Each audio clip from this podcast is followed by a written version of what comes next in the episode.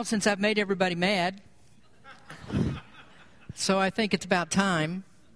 Uh, so maybe before we get done tonight, you'll understand in a few minutes um, why I say that. But I hope you're not too mad at me when we get done tonight. I'd like you to open your Bibles, if you would, to Revelation chapter 18. And we are continuing our study in this 18th chapter concerning the destruction of economic Babylon. And that is, of course, the great empire that's ruled by the Antichrist during the tribulation time.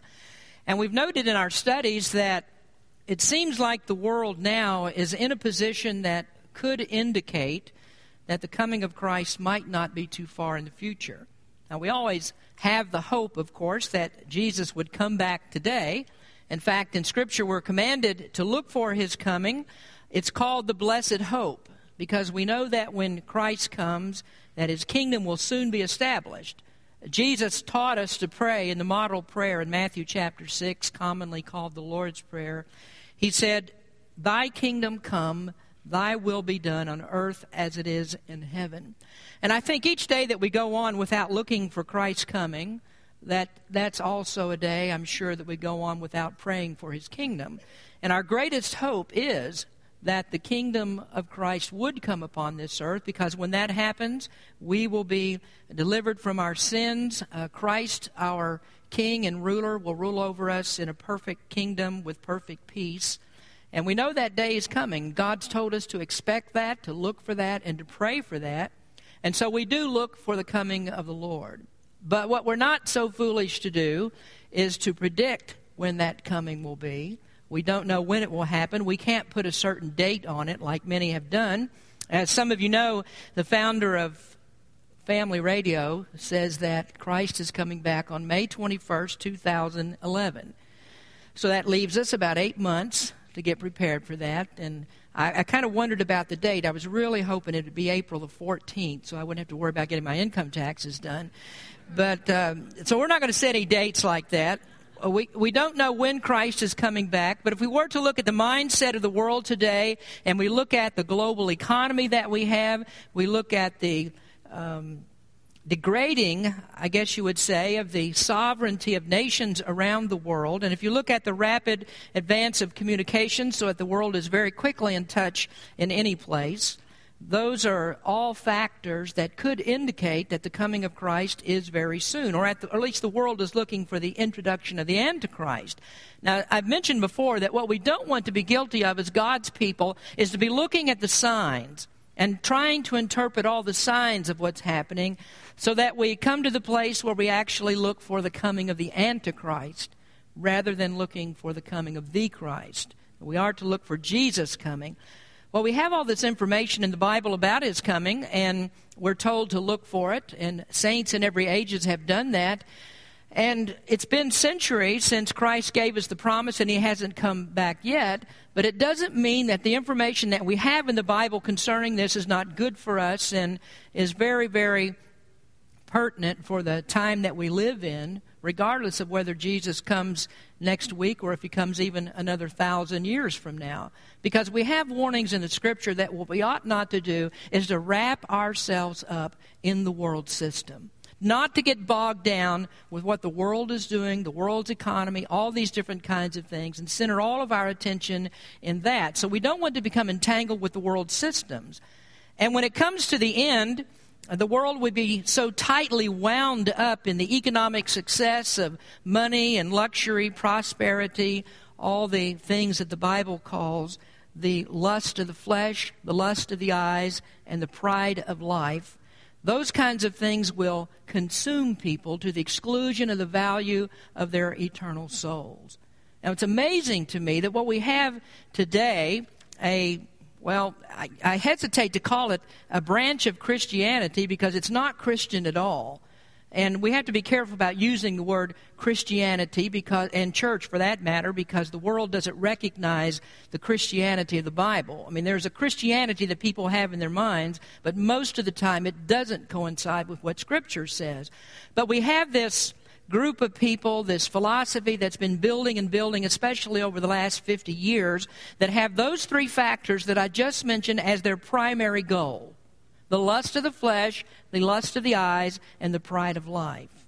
And that's none other than what we call the health, wealth, and prosperity gospel. That is exactly the thing that they're looking for, and people have drunk in that philosophy, and they think that that's what God would indeed have for his people. In Lakewood, Texas, there is one of the largest churches in America. Uh, in weekly attendance, at least, there are 35,000 people that pack into arena every week to hear this kind of drivel preached. Millions of books are sold concerning it, promoting what is a scheme of the devil. Now, no one in the history of the world has ever seen anything like this. The austerity of the pilgrims that were in America are in the distant past, believe me, folks. And I, and I, might add this as well that a change from the original doctrines that the pilgrims brought to this country, uh, a change in their belief that God is sovereign, a change in the belief that God is central to all these years of Arminian preaching where man becomes the determiner of his own destiny. That has produced exactly what ha- can be expected. Because whenever you put man at the center of things, when he becomes central, then the core value of man's nature will always dominate. Man will always be concerned about himself more than anything else. Well, we come here tonight to this long section in chapter 18, which is about the sadness or the lamentation of every sector over society because of the destruction of Babylon, that, that city that's the economic capital of the world in the time of the Antichrist. Babylon is bewailed because it is the hope of godless people. All of their confidence is in Babylon. That's their life, that's their livelihood. And God says that He's going to bring every bit of that down. Now, if you'll look here in verse number 9 tonight, we're going to start reading here and go all the way to the end of the chapter. This, this, whole part of Scripture fits together, so there's hardly a place that we can actually break it off. So it's just best for us to read all of this at once. So if you'll look at verse number 9 and verse, or cha- in chapter 18, verse number 9, it says, And the kings of the earth who have committed fornication and lived deliciously with her, that's with Babylon, shall bewail her and lament for her when they shall see the smoke of her burning, standing afar off for the fear of her torment, saying, Alas, alas, that great city Babylon, that mighty city, for in one hour is thy judgment come. And the merchants of the earth shall weep and mourn over her, for no man buyeth their merchandise any more the merchandise of gold and silver and precious stones, and of pearls and of fine linen, and purple and silk and scarlet, and all thyine wood, and all manner of vessels of ivory, and all manner of vessels of most precious wood, and of brass and iron and marble, and cinnamon and odors and ointments and frankincense and wine and oil and fine flour, and wheat and beasts and sheep and horses and chariots and slaves and souls of men. And the fruits that thy soul lusted after are departed from thee, and all things which were dainty and goodly are departed from thee, and thou shalt find them no more at all. The merchants of these things, which were made rich by her, shall stand afar off for fear of her torment, weeping and wailing, and saying, Alas, alas, that great city that was clothed in fine linen and purple and scarlet, and decked with gold and precious stones and pearls. For in one hour so great riches is come to naught and every shipmaster and all the company in ships and sailors and as many as trade by sea stood afar off and cried when they saw the smoke of her burning, saying, What city is likened to this great city? And they cast dust on their heads and cried, weeping and wailing, saying, Alas, alas, that great city wherein were made rich all that had ships in the sea by reason of her costliness. For in one hour is she made desolate. Rejoice over her, thou heaven, and ye holy apostles and prophets, for God hath avenged you on her. And a mighty angel took up a stone like a great millstone and cast it into the sea, saying, Thus with violence shall that great city Babylon be thrown down, and shall be found no more at all. And the voice of harpers and musicians and pipers and trumpeters shall be heard no more at all in thee, and no craftsman of whatsoever craft he be shall be found any more in thee and the sound of a millstone shall be heard no more at all in thee, and the light of a candle shall shine no more at all in thee, and the voice of the bridegroom and of the bride shall be heard no more at all in thee. For thy merchants were the great men of the earth, for by thy sorceries were all nations deceived. And in her was found the blood of prophets and of saints and of all that were slain upon the earth. We're going to take two weeks to get through this. Uh, tonight we'll have the first message on it, and then I'm going to be gone for a little while, and so it's going to be a couple weeks or so before we come back to it. But we're not going to look at every detail that we find in these scriptures that we've read tonight. Uh, I'm just going to break it into some manageable sections so that we can understand how devastating that the destruction of this city is to every sector of society. And I say to every sector of society, but there actually is one sector that won't have a problem with the destruction. There are some people who will cheer when Babylon is destroyed. And if you can't guess who those are, then I pray that you'll get saved tonight. Now, first of all, I'd like for us to uh, glance back at verse number 5 in this 18th chapter. And if you wanted to caption the message with the cause for the destruction of the city, this is the verse that you'd want to underline. The scripture says, For her sins have reached unto heaven, and God hath remembered her iniquities. We've looked at that verse before, and I found that it was quite fascinating that this verse ties the ancient city of Babylon to the story of the destruction of future Babylon. And the literal meaning of this, of this verse is actually that Babylon has piled up its sins brick upon brick until those sins have finally come to the place where they've reached into heaven. The sins have become so enormous that they piled up all the way into heaven. Now, of course, that is a reference to the Tower of Babel that was built just after the flood. When Nimrod built that tower, he intended that he would build a tower that would reach all the way into heavens. Not, of course, that it could physically reach beyond the stars and the sun, but the tower was so large that it was built to be a monument to the worship of the sun, moon, and stars. And so, there in Babylon, that very first tower that was built there, the thing that marked that city, and where the first human government was found and where the first idolatrous religion was found, the thing that marked that city was a monument that was built to all of these false gods. Now, that's where we get mythology, as I mentioned before. That's where we get astrology. All false religions, all idolatrous religions, find their beginning right there at the Tower of Babel. Now, after all of these centuries, the wickedness that was begun there has piled up to a place where the physical tower could never reach. It could never reach into heaven. But here we find in these verses that these sins that started at Babylon have been going along all through history. And when we get to the tribulation period, those sins will be piled so high, the Bible says, that they reach into heaven. So the iniquities of the Antichrist and his supporters will push the limits of God's endurance. Wickedness is filled up to the brim, it's spilling over, and now God says Babylon's sins are remembered. And so the destruction of the city comes, and what an unbelievable destruction it will be. In the Old Testament, Jeremiah is referred to as the weeping prophet. And there's actually a book of the Bible that's named Lamentations that was written by uh, Jeremiah, and that's about Jeremiah's crying, his, his weeping over the city of Jerusalem and how that they were how it was destroyed by the Babylonians and God's people were taken captive. And the reason that Jeremiah was weeping and wailing for Jerusalem is because those were God's people and he had godly sorrow over the sins that they had committed and the way that God responded to those. But as we look at Babylon, the wailing there, the sorrow there, is not for sins that have been committed. But they're crying about this because the opportunity to commit even more sins have been taken away from them. So that opportunity of further sin has been cut off, and now they have come to the day of reckoning. They thought that they were untouchable. Verse number seven says, How much she hath glorified herself and lived deliciously, so much torment and sorrow give her. For she saith in her heart, I sit a queen and am no widow, and shall see no sorrow. But sorrow she will see, because God remembers her sin, and that sin and sorrow is deeper than they could ever have thought possible. So we're going to look at the divisions in these verses. Uh, I, I've noted five different divisions that we find from verse number 9 to the end of the chapter. Four of them are about weeping, and the other one is a cause of celebration. I've only got time really to get to two of these tonight, so we'll, we'll save the rest for the next time. So, first of all, the first division that we find here is the cry of the kings. And so in verses 9 and 10, we read, And the kings of the earth who have committed fornication and lived deliciously with her shall bewail her and lament for her when they shall see the smoke of her burning, standing afar off for the fear of her torment, saying, Alas, alas, that great city Babylon, that mighty city, for in one hour thy judgment has come.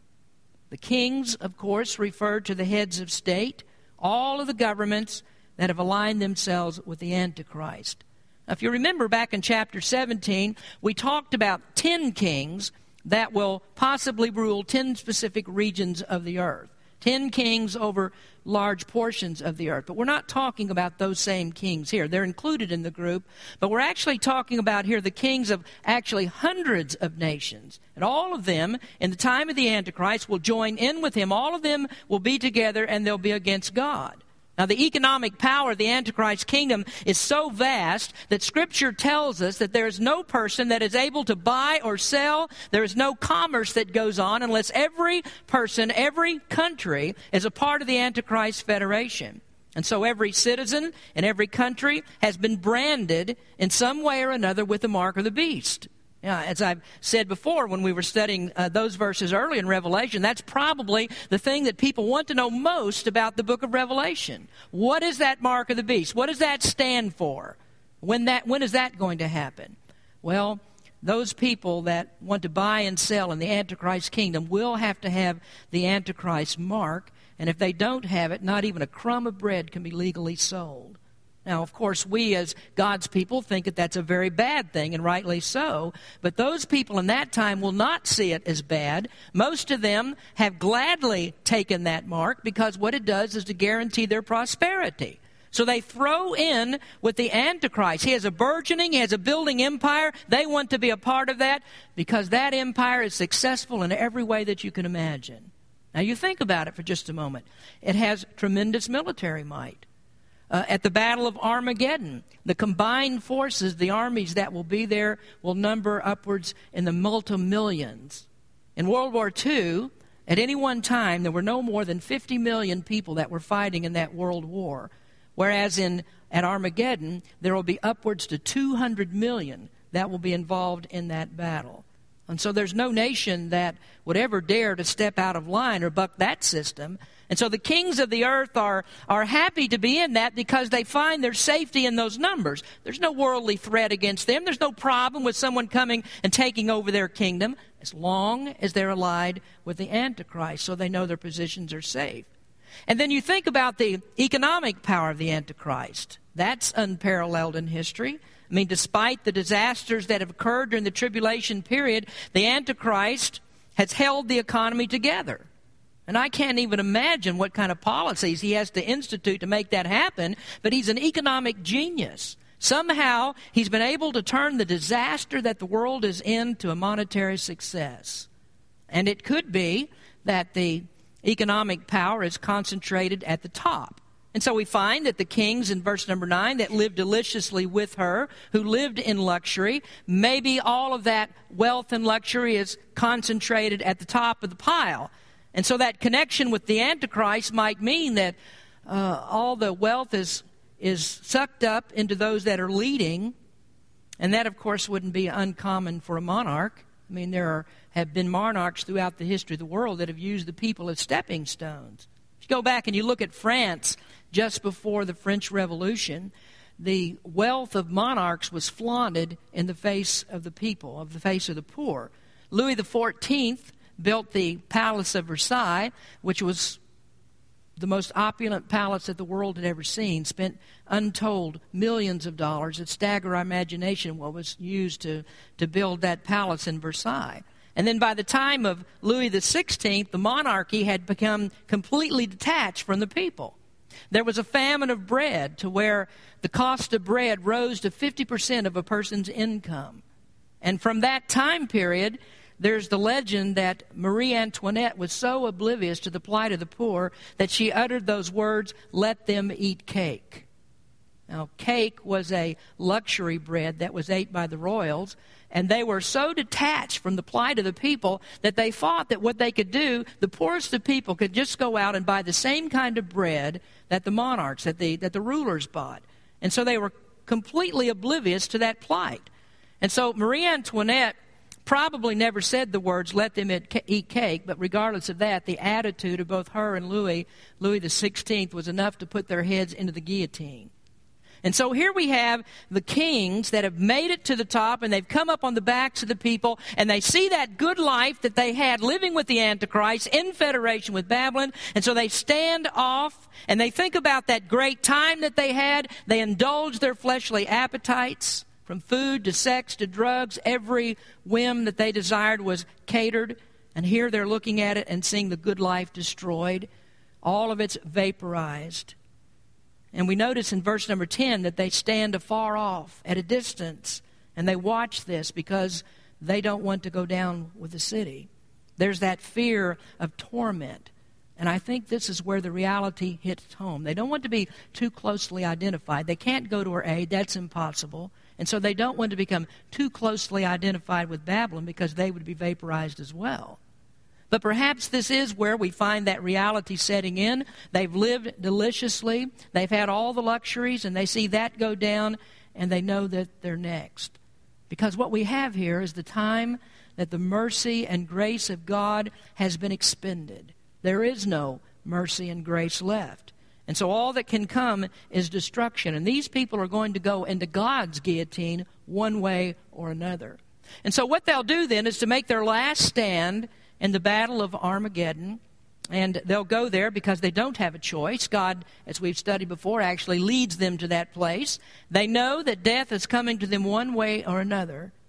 And so I suppose that what they do is, well, we know we're going down, so let's give it our best shot. Let's see if we can overcome the Lord and his armies. And so the cry from these people is, Alas, alas, that great city Babylon, that mighty city, for in one hour is thy judgment come. Now, alas, alas is translated in other versions as woe, woe. And that's actually an automatic peak word, which simply means that the word imitates the sound that it makes. And so when that word is spoken in the Greek language, it actually sounds like a mournful cry.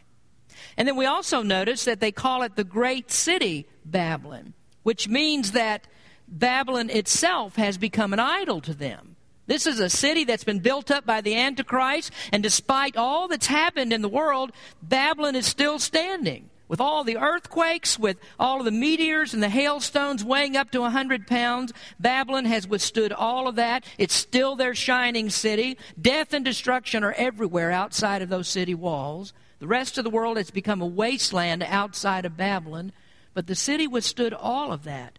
And that gives those people a false confidence because they think that no matter what happens, Babylon will still be there. Physically and economically, it withstood everything. And so that's a symbol of their might. That's their staying power. This is their actual ability to overcome God. But now, as they stand back and they watch it, it all comes to nothing. It falls down, God destroys it, and with that, it brings this uncontrollable sobbing. Now, folks, that reminds me of what many Americans think. You know, we've been living in the lap of luxury for so long. We've kept building and building. We, we eat our fill. We have our houses. We have our cars, our vacation homes, our hot tubs. And we live like this is never going to end. And what we find is that people are scrambling to get into America today because of what we have. Now, you don't find Americans trying to sneak over the border into Mexico. And Americans are not trying to get into Bangladesh. Well, they wouldn't do that. I mean, there are people in other parts of the world that don't have anything to give, but if they did, they give everything they own and more just to trade places with the poorest person that's in America. That's how much that we have. And so, uh, Americans have looked at that and we've gathered all that stuff to ourselves. And so, what's happened to us is we have become more dependent on that lifestyle every single day, and we live like it can't end. We are living here in this county where we are right now, in one of the most godless places of America. And people flaunt that in the face of God. And try as you might, you are not going to find a guarantee anywhere in Scripture for the survival of America. Now, if we were still the pilgrims and still believed like they did, maybe we would have a chance. But we're not like the pilgrims any longer.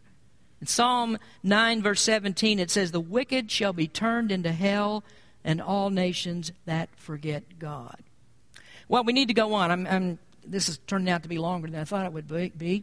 But uh, let's go on to the second division that we have here, and that is the mourning of merchants. In verse number 11, it says, And the merchants of the earth shall weep and mourn over her, for no man buyeth her merchandise any more. Well, for the sake of time, I'm not going to read down through this list again of all the items that are mentioned. But in verses 12 and 13, there are 28 items mentioned, and they cover the broad spectrum of all the things that are sold in Babylon, and most of these things are, are luxury items. Now, what I've done here is to group what these verses say into seven different categories, and all these are symbols of wealth. Now, here's the part where you're probably going to get mad at me before I get done, okay? So, what is the first the first division here that, that represents the wealth of Babylon? Well, the first one would be jewelry. And all the jewelry salesmen say, Amen. The first one is jewelry. Uh, this is the gold, the silver, the precious stones, and the pearls. Now, what is one of the things that people do to demonstrate their wealth? Well, they start to decorate their bodies. And things have gotten a little bit out of hand, I think, in the last few years.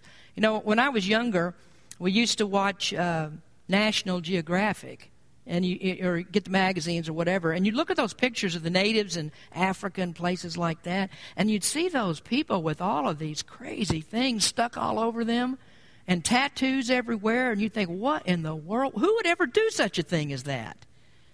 And now, today, if you walk down the street, you see pin cushions walking down the street all the time. I, I mean, there's people that have pierced everything that can be pierced. Uh, noses and, and eyelids and tongues and lips, you name it. They, they've stuck something in it. I remember uh, when I was younger that, um, I mean, this is the way that very conservative people fought, and uh, being Baptist, we thought this way. I remember when my dad was against a woman piercing her ears, and I'm talking about one piercing. One, he, he taught against that. Now, he later in his ministry gave in on that, and uh, so he said, okay, that's okay, pierce your ears, that'll be fine. Well, folks kind of took that and ran off with it. You know, one piercing's not enough anymore. Now you've got to be full of holes everywhere. And of course, for people that can afford it, they stick a diamond in every one of them. Now, I'm not against jewelry, and not, not in any way. If you can afford that, that's fine. I would be a little bit hesitant about taking those kinds of resources and satisfying ourselves and decorating ourselves to, at the expense of God's work. I definitely think that's the wrong thing to do. But there comes a point where all of this can be so ostentatious that the Bible gives a warning about it. And it says that it becomes a vain thing. And what we should not do is try, try to draw attention to ourselves. That, that's not what God wants us to do. A Christian should never be the kind of person that's always trying to draw attention to himself and, and, and have people look at him. We want to reflect Jesus Christ, we want to reflect the glory of God. And so we don't need uh, all of those displays. So um, you know, I'll, I'll, stop with that. You know, someone told me once that I was very brave about things that I said from the pulpit, but there comes a point when I chicken out myself, so I, I'm going to stop with that one. Second thing that we find here, another division, is clothing. This is the fine linen, the purple and scarlet, and so on. And this applies as well because here we have another show of wealth. I'm going to say something about clothing because the doors kind of been opened up here by what we've read, so I'm going to stick my foot in just a little bit here what should you wear to church? Well, I think it's probably quite a bit different than what we see a lot of times in churches today. I think there's some things that we ought to stay away from. I think tight clothing is one of those things.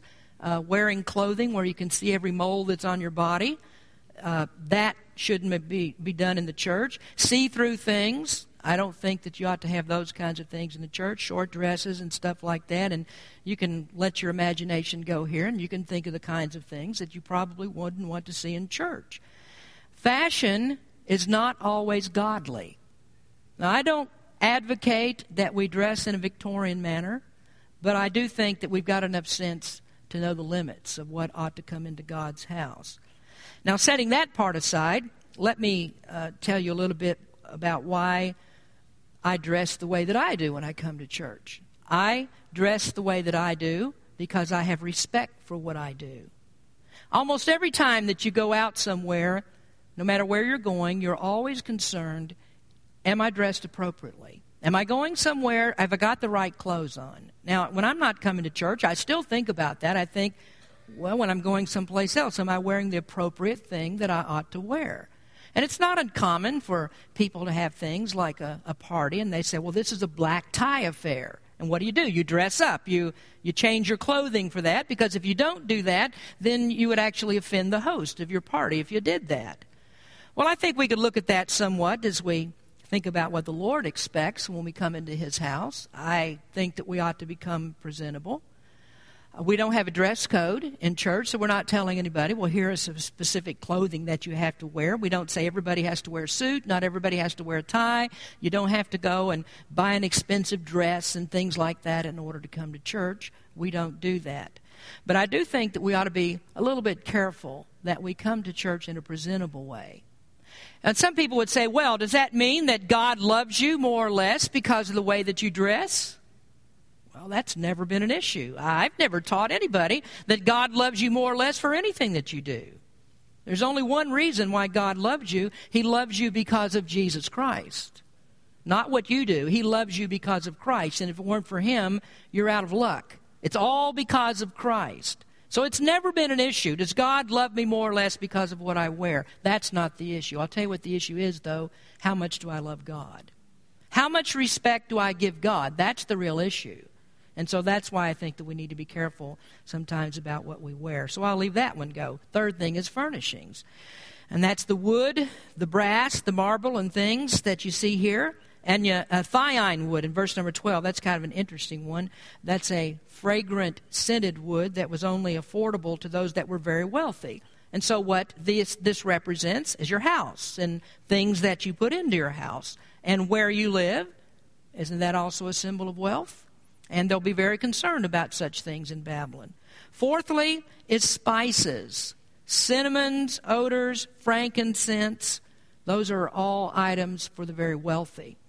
In the 13th and 14th centuries, most of you, if you remember a little bit about your world history, there was a man by the name of Marco Polo who um, went, across, went overland to get to the Orient to establish trade routes with China and the, the eastern nations. And he did that because bringing back those spices and keeping that trade flowing, the very wealthy would pay a good price to have that done. Columbus, when he sailed to the west and accidentally stumbled upon America, he was looking for a trade route, a shorter trade route, an easier way to get to China so they could get all of these spices and so forth. And then after Columbus, we know that there were oh, multitudes of explorers that, that went, uh, tried every passage that you could think of around, uh, around South America to the north, trying to find a northwest passage through Canada to get there. I mean, all kinds of ways that they tried to get there because they wanted these kinds of spices and so forth for those that would pay the prices to get it. So these kinds of things have always been a favorite of wealthy people. And think about perfumes, the spices, those kinds of perfumes, uh, those kinds of things, the perfumes that people buy today. I mean, you can spend, they tell me at least, because I've never done it. I can't afford to do it, but hundreds of dollars on a few ounces of perfume. And for those of you that are the uninitiated and are barbarians, body odor is not chic. I just thought you might I might throw that in.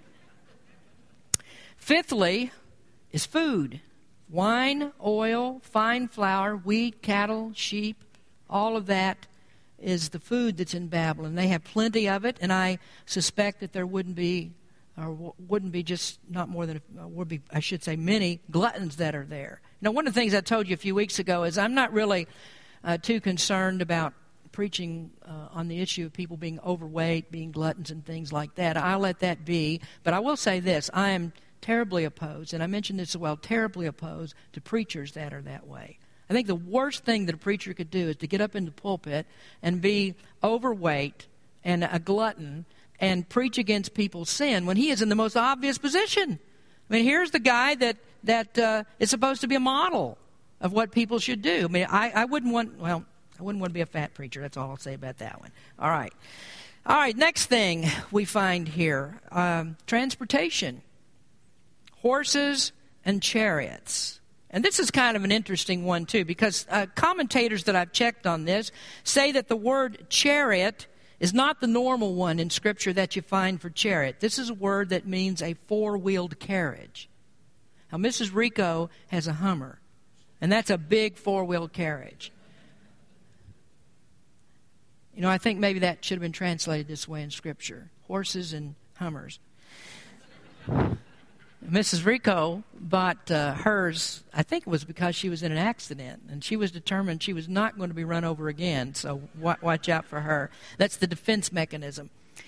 But Babylon is going to be a place that's a home to a lot of energy, uh, uh, industry, I should say. Planes, trains, automobiles, all of that kind of thing. Babylon is a center for that. Everything that goes on economically in the world runs through Babylon. And so the merchants of the world have a field day with Babylon. And no doubt the kings uh, are aligned with these merchants very closely because who is it that, well, when I speak of kings, I'm speaking of all types of governments. Who is it that finances many political campaigns? Well, what do people that are in Congress and presidents, what do they do? Well, they make laws that favor people that are in business, so you get tax loopholes and you get tax credits and all of that. And so the merchants will funny, funnel money into uh, campaigns. And so lobbying today, lobbying Congress, is very big business. And so there's no doubt that those that are in power will climb in and out of bed with anybody in order to keep all of this stuff flowing to them. Well, we're out of time here. Let me give you the last one kind of quickly here. And this is what I think is one of the most interesting that we have here. In verse number 13, we have souls, slaves and souls of men. And it's interesting to me the way that this is just kind of nonchalantly slid into this list. And it's not an insignificant addition on God's part. The, the souls of men here, the way that it comes into this list of all the things that we've just read, is that these souls are like a commodity. Something that's sold like sheep and cows. A man in those days is not much more than bubble wrap that you put into a packing crate. So we look at that and we think, well, those times are so much worse than they are now. But are they really? Uh, when we think about this and we look at what's going on today, maybe in, to some degree it's worse then, but don't think that the exact same thing is not in the human heart right at this moment. For almost 40 years, we've been fighting over this thing about when life begins. In 1973, the Supreme Court became God and gave women the right to an abortion. And that which was previously unthinkable on moral grounds has now become a third option for birth control. Murder is a method now. And so you can do this. It's as easy as going to the pharmacy and getting a contraceptive. Millions of babies are killed every year, and we are so set on the right to do this that we are going to make it absolutely sure that the Supreme Court does not get shifted on this matter. And I, I'm, going to mention this sometime later, but we do have a, you know, it's regardless of what they say, we have a litmus test today, whether you got in the Supreme Court. And you better not say where you stand on this issue. And if you do, you better be in favor of it. Well, all of this shows us that we don't have a conscience for the souls of people any longer. Now we're arguing over things like stem cell research, and it won't be very long before egg harvesting will be another commercial enterprise just another widget that's manufactured. Cloning and all kinds of genetic engineering, we have that going on today. That's probably, we haven't seen the last of that for sure. And so what we've done is we've made human life nothing more than another commodity. And so we trade on life as easily as we do anything else. And folks, this is the very kind of wickedness that will pile up to heaven and the day is coming when God is not going to stand that any longer. Now, for his wise purposes, for whatever reasons that he decides, I don't know when the time's coming. I won't predict that. But at the same time, I tell you what I'm going to do. I'm going to keep my ears open for a trumpet to sound. And I'm going to keep my compass pointed toward the eastern skies because I know that one of these days the Son of Righteousness will come with healing in his wings. And he's promised that he would do that. So Babylon is bewailed, the crying for all of the sins of Babylon. It starts in verse number 9 and it won't end until there's not a dry eye anywhere in the devil's kingdom. Let's pray. Heavenly Father, we thank you for the time we spend in your word tonight. We ask you, Lord, that we would be very, very much aware of what's going on around us and how this world is pushing ever and ever closer to the time that the Antichrist could actually come. Lord, as I've said earlier, we want to be looking for your coming because that's where our hope is. We expect it to come, and we want to do exactly as Jesus said that we would pray that your kingdom would come upon the earth. Help us as Christians to look forward to that and to tell people that you're coming back. We ask this in Jesus' name. Amen. Let's please stand as we sing.